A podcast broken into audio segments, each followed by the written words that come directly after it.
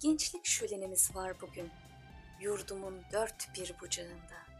Meşaleler yanıyor bandırma vapurunda. Samsun'un üzerine bir güneş doğuyor. O kapkara sulardan bir ışık yükseliyor. Öyle bir ışık ki semaya ulaşıyor. Artık umutlarımız yeşeriyor. Bakın, bakın enginlere. Mustafa Kemal'imiz geliyor. Yıl 1918. Birinci Dünya Savaşı'ndan yenik çıkan Osmanlı Devleti'nin neredeyse bütün vatan toprakları düşman birlikleri tarafından işgal edilmişti. Bir milletin özgürlük ve bağımsızlığına son verilmek isteniyordu. İşte bu şartlar altında ya bağımsızlık ya ölüm anlayışıyla yola çıkan ulu önderimiz Mustafa Kemal kurtuluş mücadelesini 19 Mayıs 1919'da başlatmış oldu. Bir gemi yanaştı Samsun'a sabaha karşı. Selam durdu kayığı, takası, selam durdu tayfası. Bir duman tüterdi bu geminin bacasından, bir duman. Duman değildi bu, memleketin uçup giden kaygılarıydı. Amasya, Erzurum ve Sivas kongreleriyle başlayan bu süreç 23 Nisan 1920'de egemenlik kayıtsız şartsız milletindir ruhuyla kurulan Büyük Millet Meclisi'nin çalışmalarıyla devam etti.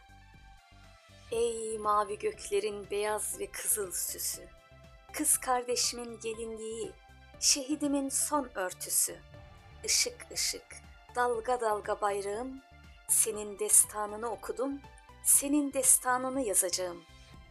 Önderimiz Atatürk öncülüğünde ulusumuz kendi destanını yazmaya başlamıştı. Bu destanın adı Kurtuluş Savaşı, destanı yaşatan ulusun kalbi de Türkiye Büyük Millet Meclisi'ydi. Ardından savaş yılları, çok zor şartlarda geçen yıllar, İnönü, Sakarya ve Büyük Taarruz zaferleri. Fazıl Hüsnü Dağlarca o günleri şu dizelerle anlatmıştı. Kocabaş yığıldı çamura. Büyüdü gözleri, büyüdü yürek kadar. Örtüldü gözleri, örtüldü hep. Kalır mı Mustafa Kemal'in kanısı bacım? Kocabaş'ın yerine koştu kendini Elifçik, yürüdü düşman üstüne, yüceden yüceden. İşte böylesine yedisinden yetmişine çocuk, kadın, erkek demeden yüksek mücadele ve yüksek maneviyatla tekrar kazanıldı vatan toprakları. Güzel İzmir'imizin de kurtuluşu düşmanın sonu oldu. Sonrasında Cumhuriyet'in ilanı. Ulu önderimiz esas mücadelenin şimdi başladığını, yeni kurulan Türkiye Cumhuriyeti'nin medeni ülkeler seviyesine gelmesi gerektiğini ifade etmişti. Atatürk diyor ki, çalışmadan, yorulmadan, üretmeden rahat yaşamak isteyen toplumlar önce saygınlıklarını, sonra özgürlüklerini ve daha sonra da bağımsızlık ve geleceklerini kaybetmeye mahkumdur. Ulu Önder en büyük eserim dediği cumhuriyeti şu sözleriyle gençlere emanet etmiştir.